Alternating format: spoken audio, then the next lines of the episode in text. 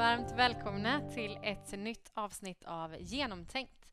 Genomtänkt är ett tillfälle där vi fördjupar oss i olika ämnen och där vi gör det genom att vi belyser tre olika perspektiv och efter, efter varje perspektiv så samtalar vi lite om det eh, och lyfter och vrider lite på olika teman. Eh, skillnaden den här gången jämfört med förra är ju att eh, det bara är jag och Mattias här. David är inte med oss idag utan vi ska försöka lösa det på bästa sätt ändå. Eh, en annan skillnad är också att vi inte kommer dela perspektiv var och en utan Mattias kommer ha alla undervisningspassen och så ska vi samtala efter det. Och vad, vad är temat för det här avsnittet? Ja, eh, vi sa förra gången att det finns en stor poäng med att ha samtal om, om teologiska frågor för man kan få lära sig mycket om Gud och sig själv och hur det funkar. Men ibland kan det bli att eh, vi hamnar i en bubbla där vi bara pratar med varandra, vi som tycker likadant. Så idag ska vi försöka ta steget utanför bubblan och prata om hur kristen tro, eh, hur relationen ser ut med andra religioner, hur man kan tänka med möten med andra världsåskådningar. Just det. Vad spännande. Mm. Det ska bli väldigt intressant att se vad du har förberett och vart vi landar i det samtalet. Innan vi eh, går in i första delen så eh, vill vi bara be en bön tillsammans med er som lyssnar och för oss som är här. Tack Jesus för att vi just nu får vara inför dig Tack för att du är med oss och tack för att du är med var och en som sitter hemma och lyssnar på det här just nu. Vi tror att du har någonting att förmedla. Vi tror att du har någonting att säga in idag. Så vi ber om eh, din ledning och vi ber att du ska vara med i det samtalet vi har här. Vi lägger det i dina händer, Herre. Amen. Varsågod att eh, ta oss med. Tack så mycket. Jag tänkte jag skulle försöka inleda eller lägga grunden för det här samtalet genom att prata om en film som jag såg för ett tag sedan som heter A Stolen Summer, eller En stulen sommar. Och historien i filmen ser ut så här. Det är två pojkar som är på semester tillsammans på landet ute i USA. Och den ena pojken är uppfostrad som katolik och den andra är, eh, är, är judisk, eller jude. Eh, den katolska pojken är 15 år gammal och den judiska pojken är ungefär 11 år gammal. Eh, I början av sommaren så blir den katolska eh, äldre pojken orolig att hans yngre kompis inte känner Jesus och därför så kommer de inte få vara i himlen tillsammans. Så han bestämmer sig den sommaren för att berätta om Jesus för sin vän så att han kan få bli kristen. Och så får vi följa den här genom sommaren när han försöker övertyga honom. Och Sen kommer vi till slutet av filmen och då blir den judiska pojken sjuk och blir så allvarligt sjuk så att han faktiskt dör eh, till och med. Och så i slutet av filmen så, är, så kommer budskapet, eh, huvudbudskapet i filmen. För då är pojken, den katolska pojken med på begravningen för, en, för sin yngre kompis. Eh, och då går han fram till Eh, pappans, eh, eller pojkens pappa och säger så här. Herren, jag måste få be om din förlåt, eh, förlåtelse för det som jag har gjort mot dig, din familj och din son. Jag har försökt få din son att förändras och att bli en kristen. Jag vet nu att det var hemskt av mig och jag vet nu att det egentligen inte spelar någon roll vad du tror på. Det som spelar roll är att du älskar människor. Hänger ni med på filmens budskap. Budskapet är att om du tänker att ett speciellt perspektiv på världen, en speciell religion, en speciell världsåskådning är sann, då är du intolerant och kärlekslös.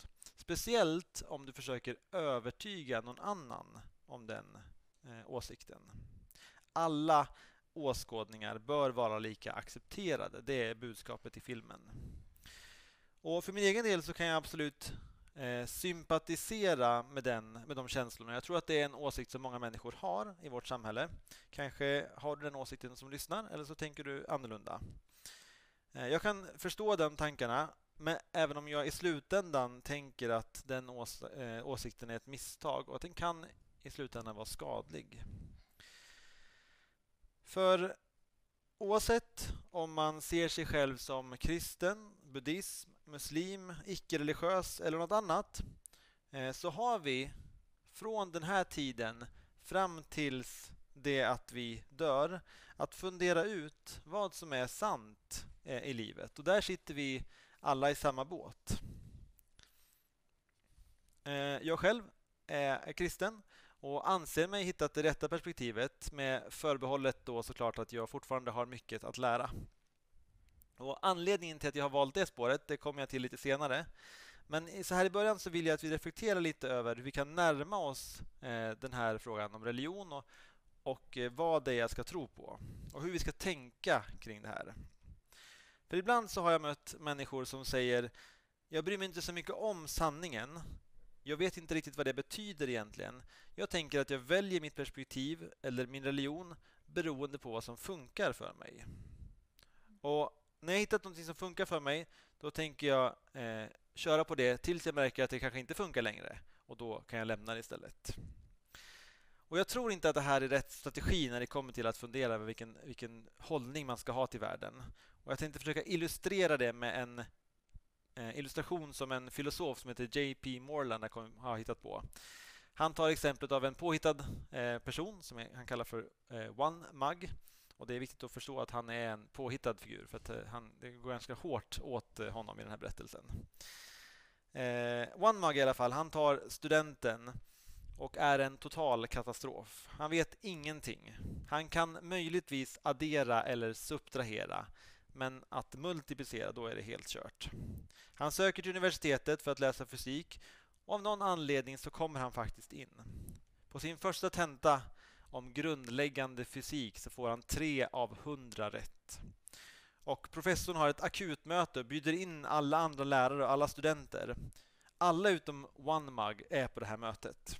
Och professorn säger Okej, okay, vi har en väldigt märklig filur på skolan.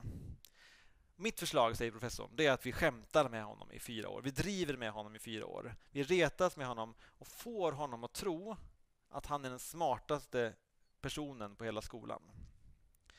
Nästa dag i skolan så räcker OneMug upp handen och ställer en fråga som är så dum att den inte ens går att koppla något sätt till fysik. Men läraren säger att det här är den smartaste fråga han någonsin fått och att han behöver minst två dagar på sig på att fundera igenom det här svaret på frågan. Han, eh, de ger honom 100 rätt på sluttentan. I verkligheten får han 5 eh, på ett sant eller falskt test. Efter fyra år tar han examen med högsta betyg. Han bestämmer sig för att göra en master och fortsätta en karriär inom fysiken. Efter en stor internetkampanj så får läraren varenda fysikprofessor i hela landet att vara med på det här eh, skämtet där de driver med honom. Wanmag blir doktorand och får en fin utmärkelse för ett fint universitet. Alla är med och driver med honom. Frågan är då, som jag vill ställa, vill vi vara en OneMug? Skulle du som förälder vilja att ditt barn fick ett sånt liv? För kom ihåg, OneMugs övertygelse funkar för honom. Han är antagligen den gladaste killen i hela landet. Och det är precis av den anledningen, eller det beror på det han tror på. Han tankar, han, hans tankar fylls av sånt som mitt liv är fantastiskt, jag är smart, folk respekterar mig, jag förstår fysik, jag är viktig och mitt arbete är meningsfullt. Allt det här fungerar för honom, men det finns ett problem. Det är inte sant. Så poängen är att om vi inte vill vara som OneMog som säger att det finns någonting som är viktigare än att det fungerar för mig. Någonting som är viktigare och det är att det faktiskt är sant. Mitt förslag är att vi inte är som OneMugs när det kommer till att välja religion eller världsåskådning. Vi vill veta vad som är sant när det kommer till religion. Och Sanning har inte så mycket med att göra med hur det känns, om det känns bra, eller hur starkt man tror på det, eller hur många som är övertygade om det. Om vi bestämmer oss för att söka efter sanningen, även om det skulle kunna vara eh, en sanning som jag inte vill ha, eh, så är det värt det, vill jag påstå. Och Då möter vi ett problem när det kommer till olika religioner. Och Det är att alla religioner kan inte vara sanna. Varför är det så? Jo, men därför att de säger emot varandra. Några korta exempel innan jag avslutar den här första delen. Buddha, till exempel, han var en agnostiker som inte ens trodde på Gud. Den är svår att få ihop med till exempel kristen tro. Enligt hinduismen finns det ungefär 300 30 miljoner gudar beroende på hur man räknar.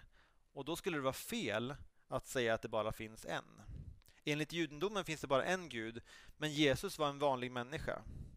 I islam så är det den största synden man kan tänka sig att säga att Jesus var Gud. Eh, då skulle man göra det som kallas för kyrk, att jämställa någonting med Gud, den värsta synden. Och i kristen tro är Jesus som Guds son, Gud själv, central. Eh, och om det, om det är sant det som han pratar om, då är alla religioner, alla andra religioner falska. När det kommer till att välja övertygelse så tror jag inte att vi vill vara som en one-mug. Då kanske någon säger, ja men okej, då tar jag en annan strategi i så fall. I så fall tänker jag välja fritt från alla religioner och skapa min egen religion. Lite kristen tro här, lite hinduism här och sen så drar jag ihop det till en gryta. Men jag tror inte heller att det är en bra strategi. Jag tror man kan kalla det här för smörgåsbordsstrategin. Och jag tror att man vet om när, hur, det, hur tallriken brukar se ut när en person väljer fritt från smörgåsbordet eller från ett julbord.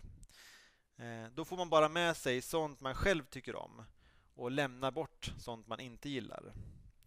Problemet med den tanken när det kommer till religion det är att det innebär att vi får den religion eh, eller den gud att den, den guden, religionen vi får när vi gör så, den kommer alltid att se ut som den som letar efter den. Man kommer alltid välja det man själv tycker om. Och Då kommer man själv reflektera det i religionen man väljer. Eh, och då blir vi återigen som OneMug som väljer bara det vi vill ha, eh, som passar oss, inte det som är eh, sant. Det mm. var inledningen till... Spännande. Alltså jag tänker att det ligger ju väldigt mycket i vår tid i att det här som du är inne på i slutet med smörgårdsbordsstrategin. Mm. Att vi, vi tänker att sanningen är subjektiv på något vis. Att det är sådär, jag kan skapa min sanning och min verklighet. Um, jag tycker det är en spännande vinkel liksom, att fundera på vad det gör med oss. Och är det viktigaste att vi mår bra, som han är inne på, den här stackars one-mug som man man, blir lite, tycker lite synd om honom. men, ja, men, eh, Kom ihåg att han inte är på riktigt. Men just det, det var det också. Men jag tänker att, eh, att det är ju väldigt liksom i vår tid just nu, att det viktiga är att vi ska må bra. Att det är det som är rätt för mig, det som känns bra för mig, är det som är rätt. Liksom. Mm. Eh, hur, hur, finns det liksom en absolut sanning? Ja, det, det finns eh, absolut, någon, tror jag, någonting som är sant. Eh, bara för att börja med att grunda det, det påståendet, om man skulle säga så, det finns ingenting som är absolut sant. Eh, det skulle vara, tror jag, motsägelsefullt. För om man säger det, om jag mm. säger att det finns ingenting som är sant, då kan man alltid fråga, jaha, är det, är det sant att det inte finns någonting som är sant? För då har man ju uttryckt en, en, en sanning. Eh, ja, just det. Så man, blir filosofiskt man, man, ah. man skjuter sig själv lite i foten. Det är som att stampa ah, på en precis. kratta och få den i ansiktet. För att jag säger ju att det är sant att det inte finns någon sanning. Mm. Och då blir det lite motsägelsefullt. Mm. Eh, så det, jag tror inte att det är sant och jag tror att vi, vi tänker inte så i vanliga fall heller. Mm. Eh, en person som, som menar att det finns absolut ingen sanning, om man, om man står och väljer mellan en flaska eh, där det står eh, råttgift på den ena och medicin på den andra, mm. då då tror jag att det finns en objektiv mening, eh, en objektiv betydelse av orden som jag, som jag läser. Eh, och Jag skulle vilja mena att det är lite samma sak när det kommer till eh, religion. Att de gör påståenden som är faktiska, mm. som att Jesus har uppstått igen ifrån de döda. Och Det är antingen falskt eller sant. Och så där kan man inte, man kan inte gå in med och tänka att jag väljer det om det känns bra, för det finns en objektiv innebörd ja, det. i det. Så tänker jag. Jag tänker, samtidigt tänker jag att det finns ju också ganska mycket i de olika religionerna som ändå är bra. Mm. Eh, att det finns ganska mycket i det som delvis är sant. Absolut. Eh, och frågan är ju då hur man, hur man vet vilken är det som är den sanna. Mm. Eh, det kanske vi ska komma in på. Jag tänkte jag skulle säga någonting om det i nästa... jag instår det. Men jag tänker så här, det du pratar om i slutet min fråga där är, tänker du att det är bättre att välja en religion, även om den skulle vara fel, än att plocka lite av varje? Mm. Två, två dåliga alternativ. Ja, eller hur? Mm. Ja. Nej, men jag, då tänker jag att man eh, rent procentuellt så har man större chans att hitta rätt. För att om, om, man, om, om det finns motsättningar i religionerna, ja. då kan inte alla vara sanna. Och då har man noll chans att ha rätt om man har plockat. Ja, men precis. Så det är egentligen bättre att typ ge sig den på att man ska försöka utforska en religion och sen upptäcka att den är fel i så fall. Ja, och ta nästa. Och jag vill ju tro att om man gör ett ärligt försök och, och, och söker Gud mm. så kommer han att möta oss eh, i, det. i det. Om vi verkligen vill komma fram till honom. Jag ska försöka tipsa i min nästa del om hur vi kan tänka när man ska börja att Just det. leta efter det. Då tycker jag vi går in i nästa del. Ja. För ett tag sedan så vart jag inbjuden till eh, Linköpings universitet eh, för att berätta om lite varför jag varit eh, kristen. Och, och jag fick eh, ganska fritt spelrum. Så jag tänkte jag skulle, jag brukar ibland på vissa tillfällen prata om olika argument för eh, Guds existens eller för att Jesus har uppstått. Men jag tänkte jag skulle göra eh, lite annorlunda. Jag tänkte jag skulle göra något annorlunda, det som jag fick så pass fritt. Eh, så jag hade temat eh, om du ska leta efter en religion, hur gör du? Om, jag började med att föreslå att om man ska börja att undersöka vilken religion som är sann, då ska man börja med att eh, titta på kristen tro. Och ni kan ju föreställa er reaktionen. Eh, inte så mycket motstånd, men ganska mycket tomma blickar. Va? Den döda religionen? Kristen tro? Skämtar du? Ungefär så. Men det blev en intressant kväll med väldigt mycket intressanta frågor. Och jag gav några skäl till varför man ska börja testa kristen tro. Och Det första jag sa det var att den var testbar. Den går att undersöka och se och få fram ett resultat. Och Det här föll extra väl ut hos de som studerar fysik eller kemi där man är van att kunna testa sina hypoteser. Eh, vi kan be ge bevis för den kristna tron och vi kan ge bevis emot den kristna tron och de bevisen betyder eh, någonting. Och då kanske någon tänker, men kan man inte göra så med andra religioner också? Nej, faktiskt inte. Även om det låter ibland som att det skulle kunna gå, eh, så är det inte sant. Ta till exempel islam. Om du frågar en muslim varför Koranen är sann, då skulle han antagligen säga att den är sann därför att, den är, därför att det är Guds ord. Okej, okay, om man eh, fortsätter pressa lite, hur vet vi att det är så? Ja, därför att Muhammed gick in i en grotta, träffade en ängel som gav honom texten. Okej, okay, men tänk om Muhammed ljög då? Han eh, kunde inte bara ljugit eh, om att Koranen var sann.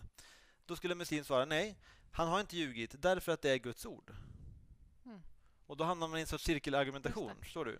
Det finns liksom inga bevis emot eller för, utan man bara accepterar det. Och det samma är sant när det kommer till andra religioner. Oftast är de väldigt svåra att testa. Eh, men kristen tro är just testbar. Och låt mig bara peka kort på några exempel på eh, hur vi kan se eh, det här. Och där kan vi peka på en av de mest märkliga texter som finns i all eh, religiös litteratur. Och jag tror inte att det finns någonting annat som påminner om den här texten. Vare sig i Koranen, i Mormons bok eller den buddhistiska Tipitaka eller andra sådana religiösa texter. Och Det kommer från första Korintierbrevet kapitel 15. Det står så här. Men om Kristus inte har uppstått, då är vår predikan meningslös och även er tro meningslös. Då står vi där som falska vittnen om Gud eftersom vi har vittnat om Gud att han har uppväckt Kristus som han ju inte har uppväckt ifall det verkligen är så att döda inte uppstår. För om döda inte uppstår har inte heller Kristus uppstått. Men om Kristus inte har uppstått då är er tro meningslös och ni är fortfarande kvar i era synder. Och i så fall är det som de som insomnat i Kristus förlorade. Om det bara är för detta livet eh, vi har vårt hopp i Kristus, då är vi de ömkligaste av alla människor. Varför är den här texten så märklig? Det är för att utifrån den här texten så skulle man kunna tänka att Paulus var en galning, han som har skrivit den här texten. För det han gör, det är att han hänger hela den kristna tron, eh, tron på en enda skör tråd. Han säger att om det här inte hände, eh, om uppståndelsen inte har hänt, då kraschar allting. Allt någon behöver göra är att komma med en sax och klippa av den här så faller hela den kristna tron om Jesus inte har uppstått. Om man vill göra sig av med kristen tro, då är det här man ska fokusera på enligt en av dess grundare. Då, ska, då är det den här tråden du ska klippa av. Men sen verkar det som tur var, för den som eh, tror på det här, att det här, den här tråden det verkar vara gjort av någon sorts titanlegering eller något sånt där. För jag tror att den är svår att klippa av. Eh, det finns bra argument eh, för eh, att han har uppstått och det har jag pratat om vid andra tillfällen. Eh, så det ska jag inte prata om idag, men det finns starka argument för att Jesus har uppstått. Men det har inte så mycket att göra med en inre märklig upplevelse av att det här är sant. Eh, många kristna har haft en, vad man skulle kunna beskriva som en inre märklig upplevelse. Men det här, här menar Paulus att det här är sant oavsett om man har haft den eller inte. Så den kristna tron är testbar. Vi kan göra undersökningar och se om det är, är sant. Jag hörde för ett tag sedan att eh, en buddhistmunk eh, sa, han fick frågan hur många livscykler eller hur många samsara krävs det för att uppnå nirvana? Och han svarade att ja, vi brukar ibland svara om ett ungefär eh, ett, 10 upphöjt till 60 livstider innan. Alltså det är en otroligt stor siffra som man ska gå igenom innan man kan få uppnå eh, uppnå nirvana.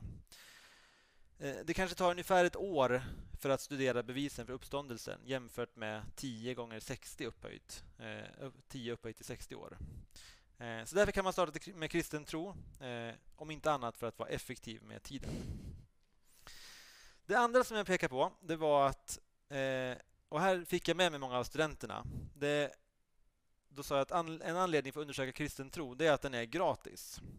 Ni kan ju tänka er när student, eh, studenter får höra att någonting är gratis. De, de förstår konceptet gratis kan man säga. Eh, det krävs inget krypande över hårda stenar. Det krävs inte att man lägger något offer på något tempel. Inget behov av att sitta i en viss position en viss tid eh, som är mer eller mindre bra för ryggen. Inget sånt i kristen tro. Utan det här är en fri gåva som Gud ger oss. Och Det finns några fördelar med att den är just gratis. För det första så finns det ingen hierarki eller det finns ingen ordning eller rangordning i frälsningen. Antingen är man med eller så är man inte med. Det finns inget, inga superstjärnor när det kommer till frälsning. Det spelar ingen roll vad du kan, vem, vilket kön du har, vilken färg du har på huden. Alla har samma tillgänglighet. Ingen kan förtjäna det på grund av någonting man gör. Jag läste för studenterna ifrån Efesierbrevet 2, 8-9. Av nåden är ni frälsta genom tron, inte av er själva. Guds gåva är det, inte på grund av gärningar för att ingen ska kunna berömma sig. Och Det här tycker jag är värt att uppmärksamma och lyfta mer. Eh, folk tänker ofta på kristen tro just att det, att det handlar om allting som vi ska kunna prestera, alla listor på saker vi ska klara av. Men vi behöver betona det fantastiska i att det här är en fri gåva som vi får från Gud. Den tredje anledningen som jag gav till varför människor ska börja med att undersöka kristen tro, det är att jag tror att kristen tro målar en bild av verkligheten som stämmer väldigt eh, eh, väl överens med hur den faktiskt är. Och det är såklart ett högt flygande påstående. Det är svårt att demonstrera någonting sånt. Eh, jag fick till och med den frågan av en student. Hur ska du kunna visa det? Och jag kan på ett sätt hålla med, det är svårt att visa det. Men jag kan ge, i alla fall ge ett exempel eh, på hur det skulle kunna se ut. Och Det exemplet det gav, det kommer från det som kallas för ondskans problem eller lidandets problem. För alla människor och därför alla religioner kämpar med att försöka förstå hur ondskan fungerar. Och här vill jag mena att kristen tro gör ett väldigt bra jobb när det kommer till just det. Så här eh, eh sa jag.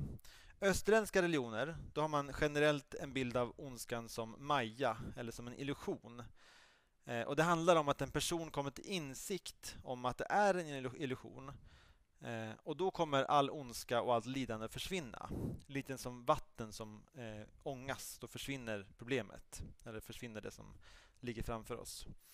Eh, sånt kan man möta i österländsk religion angående ondska. Man behöver bara lära sig att se på det med rätta ögon. Men kristen tro ser det inte alls eh, så. Enligt kristen tro så är ondskan på riktigt och människor, människors lidande och människors kamp är en verklighet.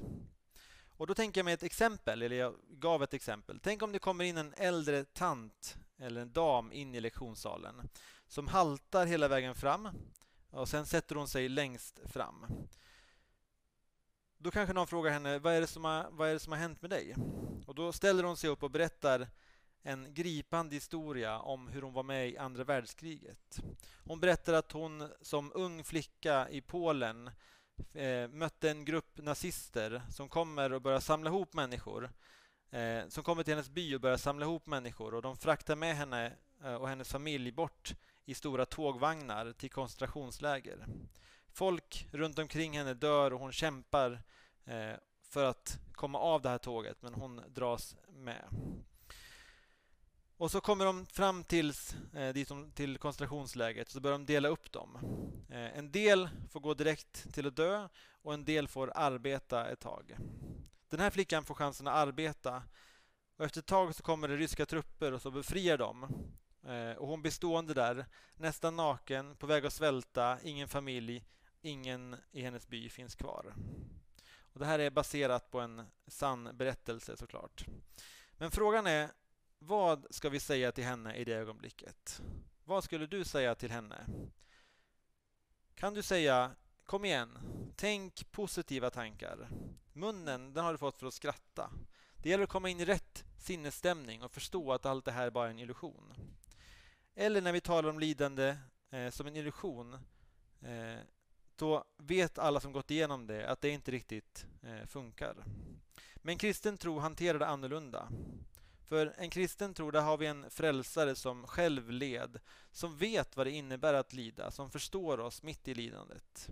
Som inte finns långt borta utan nära. Och dessutom har han lovat att en dag ta bort allt lidande och döma alla orättvisor. Och som kristna så kan vi stå med dem som lider. Vi har inte alla svar till varför varje individ lider, men vi har en generell bild av det som är vettig, som inte målar upp det som en illusion eller som inte finns, utan tar det på allvar. Och Det är ett exempel på hur kristen tro målar en bild av hur verkligheten faktiskt är. Det sista exemplet jag gav till varför vi ska börja, och välja, börja med kristen tro när vi funderar över vår världsåskådning, det är att den har Jesus i centrum. Och den det påståendet kan också vara lite svårsmält. Men faktiskt är det så att alla vill ha en bit av Jesus. Om man är buddhist så tror man nog att Jesus var en inkarnation av Buddha. Eller en stor bodhisattva åtminstone i den stora maya-traditionen. Om man är hindu så var han en avatar av Vishnu eller åtminstone en av de stora religiösa figurerna. Till och med i islam så är Jesus en profet och till och med större än Muhammed själv. Så eftersom Jesus finns med i alla religioner då tycker jag att det verkar resonligt eller rimligt att börja med den där han finns i centrum. Och då är det kristen tro man ska börja med. Så det var några anledningar till varför man ska börja med kristen tro när man ska mm. välja sin religion. Jag tänker att eh, det här det är väldigt lätt för dig att säga som är kristen och som eh, också kanske är väldigt lätt för oss i Sverige att säga. För att den kristna tron någonstans alltid har funnits med i vårt samhälle väldigt långt tillbaka. Eh, men det är också en ganska subjektiv bild. Alltså, eh, skulle det vara lika lätt att säga det? Jag tänker du stod inför liksom en, på ett svenskt universitet och säga att vi ska börja med kristen tro. Hade det varit lika lätt om du skulle möta någon från en annan religion och säga men börja med kristen tro? Ja, men intressant. Jag kan börja den änden att jag själv har ju eh, gjort en del av det här. Mm. Jag är ju uppväxt eh, i ett ateistiskt hem, och, men hade vid en ålder, eh, kanske tidigare eller i mitten av tonåren, mycket funderingar kring vilken religion jag ska välja. Mm. Och så då eh, har det här, även om jag inte hade, var lika genomtänkt i mitt sökande då som jag kanske ställer upp det här nu, så eh, var ju det här jag gjorde. Så jag funderade på vilken kan vara sann och då eh, verkade det logiskt för mig att börja med, med det. Sen var det, fanns det ju tillgängligt för mig. Alltså jag kom i kontakt med människor som gick i kyrkan. Mm. Men jag hade ändå de här tankarna med mig. Eh, och jag skulle kanske tänka att eh, som jag sa när jag presenterade att vi ska börja med kristen tro på universitetet, då tänker man den döda religionen. Så även om vi har haft det som en grund i vår mm. kultur så kan det nästan ligga mer i fatet för att det anses redan som gammalt och Just det, utdött. vi har redan prövat det. Ja, men precis. Vi Ja. vet att det inte funkar. Det. Eh, så att man, innan man ens ut, man tänker utan att tänka att det här kan inte vara ett alternativ. Mm. Eh, då kanske det är ännu mer spännande med new age eller Ja, de religionerna. Eh, däremot så har jag inte haft ett samtal med någon annan religion om just att, att se undersöka det. Det vore spännande att ha ett sånt samtal. Nej, eller hur? Ja, kanske vi ska bjuda in framöver. Ja, mm. Men jag tänker också, eh, en fråga som jag kommer att tänka på när du pratar, som kanske egentligen hade mer med första delen att göra, men det är ju någonstans frågan att eh, det jag tycker är svårt med samtalet om kristen tro och andra religioner och så, i Sverige i alla fall, är att ganska många är ganska ointresserade av religion överhuvudtaget. Eh, alltså att man är ganska likgiltig och flera som jag har mött är sådär, ja ja men dör vi så dör vi och det här var ett bra liv och eh, alltså att religion är inte så viktigt. Vad är det viktigt? Alltså att sö faktiskt söka en religion. För någonstans utgår vi ändå från att människor vill hitta en religion i det här samtalet. Eh, behöver vi det liksom? Det är en bra fråga och det är ju svårt att tvinga fram ett intresse. Mm. Eh, det tror jag man, alla som har försökt kan känna igen sig att är man inte intresserad så... Och som sagt, det här talar ju mer till de som faktiskt eh, har ett sökande. Mm. Eh, och det kommer olika tillfällen i människors liv när man blir mer intresserad av eh, vad som är meningen. Det kan hända att det sker vid eh, när man går igenom en, en jobbig situation, så Mm. bör man fundera mer kring det. Eh, annars har vi ju en eh, tendens i vårt samhälle att ha det så bra. Det pratade vi om i förra samtalet. Ja. Att vi inte börjar fundera på de här frågorna.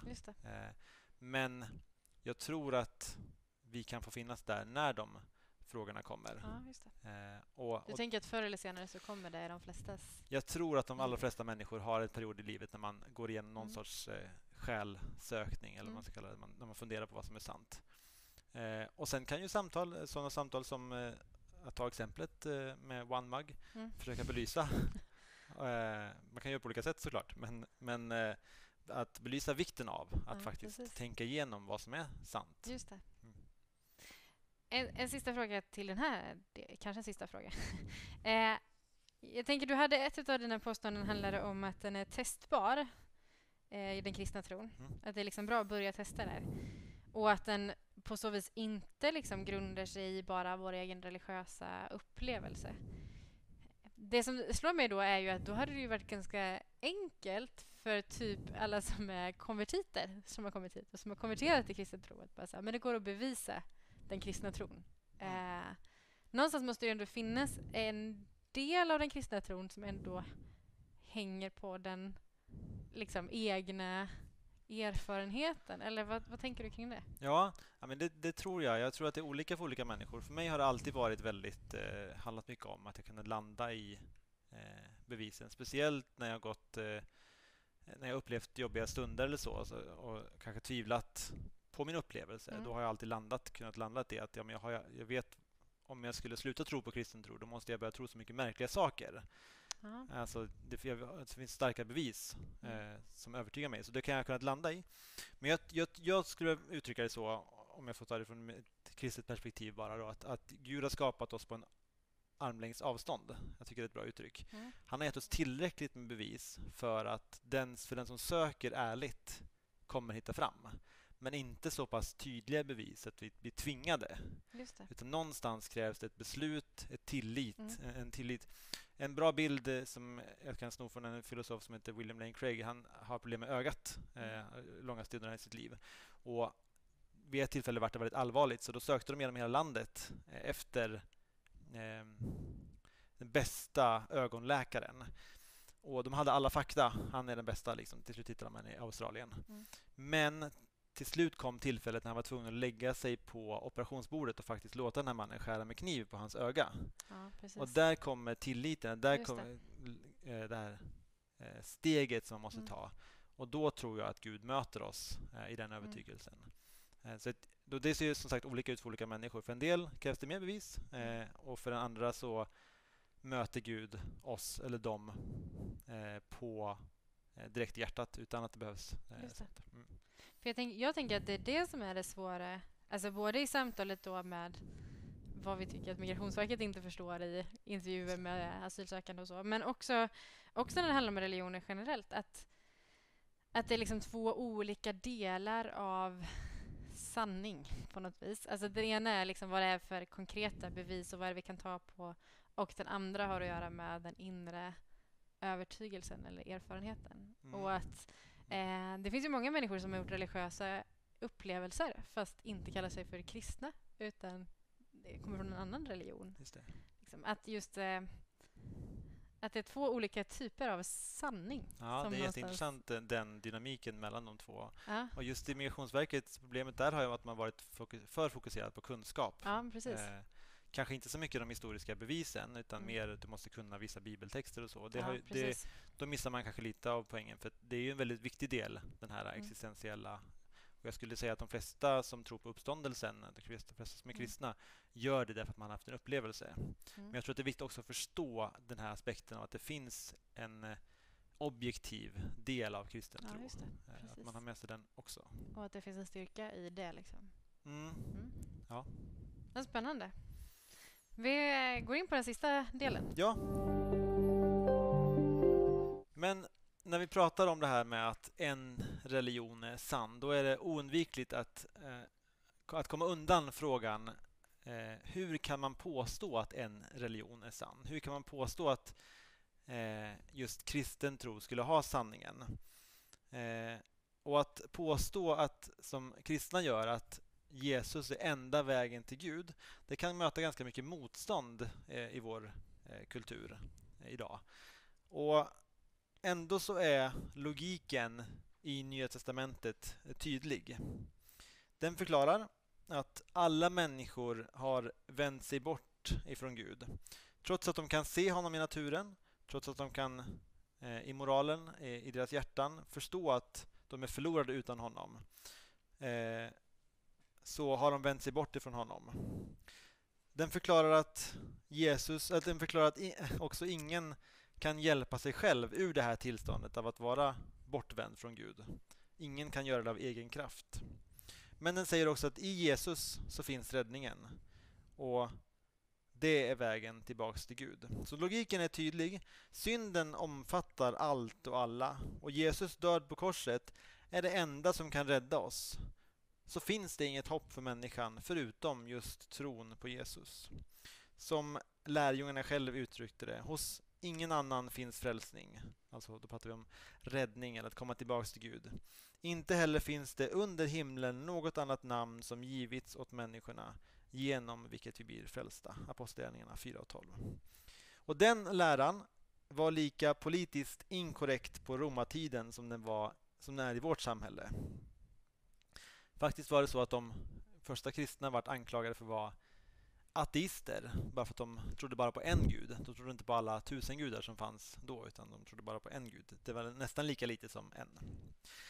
Men vad är då problemet med att påstå att man har sanningen? Vad är problemet med att säga att Jesus är enda vägen till Gud? Det är inte helt klart vad som är problemet, men många förslag har eh, givits. Ett vanligt är att det är arrogant eh, att påstå att man har sanningen. Att säga att Jesus är enda vägen, för då säger man att alla som inte håller med mig har fel. Jag har rätt och du har fel.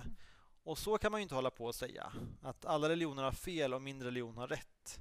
Och då menar man att då måste ju det påståendet vara falskt. Men jag tror inte att det går att argumentera att någonting är fel bara för att man beter sig på ett visst sätt. Tänk dig att en forskare äntligen kommer på botemedlet för cancer. Vidare kan man föreställa sig att den här forskaren är otroligt arrogant och skryter vitt och brett om sin upptäckt. Han har rätt och alla andra forskare har haft fel. Han ser ner på sina kollegor för han kom på den här upptäckten. Han tycker att han ska få Nobelpriset och skryter ännu mer när han väl får det. Gör det här att på något sätt att hans upptäckt blir mindre sann eller mindre viktig? Nej, uppenbarligen inte. Vidare, skulle du låta bli att ta det botemedlet om du själv drabbades av den här sjukdomen bara för att han som har kommit på det var arrogant? Jag skulle inte göra det och jag tror inte att du skulle göra det heller. Varför ens tro att den som tänker att Jesus är enda vägen är arrogant i sitt tänkande? Tänk om man har som vi pratade om innan, vägt för och nackdelar med de olika religionerna och kommit fram till att det här är sant. Hur kan jag då kallas arrogant när jag tror på den? Jag tror ju att den är sann. Och faktiskt så är det här, precis som vi pratade om med logiken med när man säger att någonting inte är sant, eh, och är det sant, att det slår tillbaka, så blir det här på samma sätt också ett sorts tveeggat svärd som slår tillbaka på oss. För den som håller att alla vägar leder till Gud, den menar ju att alla religioner som påstår sig ha det rätta svaret har fel. Och de allra flesta religioner, de allra flesta människor tillhör en religion i världen som säger att vår religion är det som är sant. Och då kommer det någon och säger att alla de har fel därför att de tänker sig att alla vägar leder till Gud. Och då kan man fråga sig hur arrogant kan man vara då i så fall? om Man påstår att alla har fel och jag har rätt. Så den invändningen slår emot mot dem själv. Så jag tror inte att den funkar så bra. En annan invändning som man hör ganska ofta det är någon säger att ja, men om du hade fötts i ett annat land då hade du varit då hade du haft en annan religion. Du är bara kristen för att du är född i den här familjen eller eh, i det här sammanhanget. Hade du blivit född i till exempel Irak så hade du antagligen varit muslim. Och därför har du fel. Det är bara en slump att du råkar tro att Jesus är enda vägen till Gud. Men det här det är ungefär samma sak som att säga om du hade blivit född i antikens Grekland då hade du nog trott att solen kretsar kring jorden. Och därför så är det fel, det som du tror nu, att jorden kretsar kring solen. Det här kallas att eh, göra ett argument som är från... Eh, man argumenterar att du tror på det här av den här anledningen, därför är det fel. Och Det är ett felaktigt argumenterande. Man kan, inte visa, man kan inte visa att en åsikt är fel bara genom att visa varför den personen tror på det. Eh, poängen är att jag skulle kunna tro att jag skulle kunna vara kristen därför att jag läst om det på ett flingpaket. Och det skulle ändå kunna vara sant. Hur jag kommer att tro på det har ingen eh, påverkan på om det är sant eller inte. Och Även det här argumentet slår tillbaka mot den som eh, lägger fram det. Därför att den som är universalist, eller den som menar att alla vägar leder till Gud, den skulle ju, om den hade fött i ett muslimt land, antagligen också eh, vara, ha en annan religion, ha en annan åsikt. Eh, och då kan man fråga, gör det att din åsikt nu är fel bara för att du skulle kunna fötts i ett annat land? Så även den eh, slår tillbaka. Så det verkar inte heller vara ett problem för den som påstår att en viss religion skulle vara sann. Det finns såklart mycket mer att säga om det här, eh, den här tanken, men eh, vi får avrunda där och gå till samtal. Ja, men man skulle nog kunna ta med ut väldigt mycket mer. Jag, tänk, jag tänker på det här med arrogans. Att det jag kan eh, uppleva ibland när man påstår att den kristna tron är den enda religionen i vårt samhälle idag är kanske inte att man är arrogant för att man blir intolerant mot att den andra religionen ska vara fel, utan mer att att jag då därmed också påstår att du behöver hjälp. Alltså, du behöver en frälsare, du behöver en gud mm. i ditt liv. Eh, det snarare kan jag uppleva att många människor tycker är mer arrogant. Att vadå, jag klarar mig ju själv. Eh, och att det någonstans är först när människor ja, men det som vi var inne på innan, att förr eller senare kanske alla människor kommer dit i sitt liv, men att det är någonstans först när man eh, känner att man är hjälplös som man kanske vänder sig till religionerna. Mm. Eh, och att det snarare är det då som blir det arroganta, att påstå att du klarar det inte alls själv.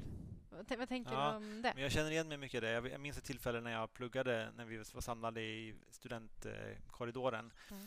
Och så fick jag tillfälle att berätta om min tro. Eh, och så delade den vad jag tyckte var ganska övertygande.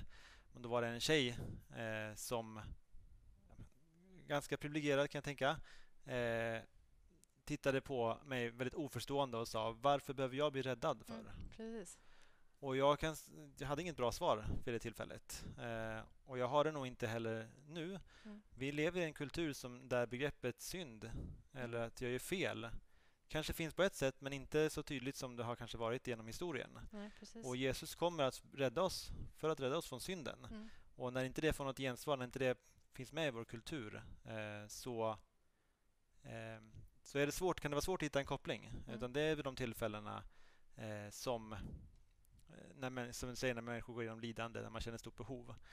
Däremot så Eh, och där, där, tänker jag att, vi har ett stort jobb att göra. Eh, att försöka hitta ett sätt att presentera ett evangelium mm. som kopplar Precis. till människor. Det, det, är verkligen, där finns en stor lucka, skulle mm. jag säga. Någonting som jag börjat fundera på, eller som jag tycker är intressant, det är att det finns ett väldigt stort skambegrepp eh, mm. i vår kultur idag.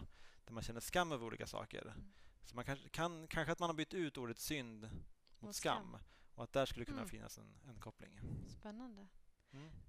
Tänker du att det här skulle kunna, eller nu har jag inte tänkt färdigt på den här frågan riktigt än, men skulle det kunna vara en anledning till att man också söker sig kanske hellre till andra religioner i Sverige än till just den kristna? För att det någonstans då handlar om att jag måste börja med att inse att jag är syndare först för att fatta att jag behöver frälsningen och vad korset handlar om.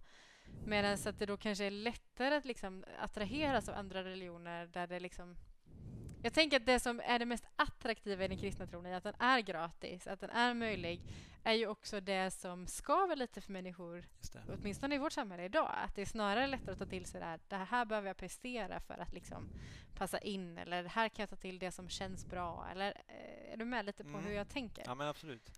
Och jag tänker att det finns en aspekt, eh, så vi ska inte lämna folk vid att det är gratis. Någon har sagt att män hatar kyrkan därför att män gillar att ta tag i ja, saker och så kommer man och säger att nu är allting klart. Mm. Och så finns det inget att göra. Och det finns ju en aspekt. Det finns man får jobba på sig själv. Man får, det finns mm. ju mycket att göra. Men i grunden så är den eh, gratis. Och då är vi på någonstans tillbaka där vi började. Mm. Eh, att det handlar inte om vad som känns bra. Eh, utan kristen tro utmanar oss. Eh, och jag tror, som jag sa, se på det verkliga problemet. Mm. Men det är också sant att det kräver lite av människan att, eh, att eh, komma dit. Så vi, så vi möts ju av en kärleksfull Gud som vill ta, oss, ta, ta emot oss som vi är. Eh, men det kommer också kräva för vårt bästa att vi också vågar se på oss själva på riktigt. Mm, mm. Jag tycker vi, vi avrundar med de orden. Det är ju en ganska skön avslutning ändå. Att, det finns något stort i det vi faktiskt har att ge. Jag tror att vi behöver fortsätta det här samtalet och önskar att ni kanske fortsätter det hemma också. Vad, vad är det som gör att den kristna religionen skulle vara mer sann än någon annan och varför är det samtalet viktigt? Eh, men vi avslutar härifrån. Jag har tänkt igenom det här lite Aha, idag. Eh, och sen så, eh, ja, men vi önskar väl bara att ni som sitter hemma och är med, att ni gillar det här om ni har tyckt att det varit intressant. Kommentera gärna lite i eh, kommentarer under om ni har tyckt att det varit bra. Eh, där vi delar det eller så. Eller hör av er till oss om ni har några frågor. Kom gärna med förslag på ämnen eller på med annan input. Precis, mm. som vi kan ta upp framöver. Ja. Um, och så önskar vi en uh, härlig dag helt enkelt. Ha det gott. Ha det bra. Hej. Hej.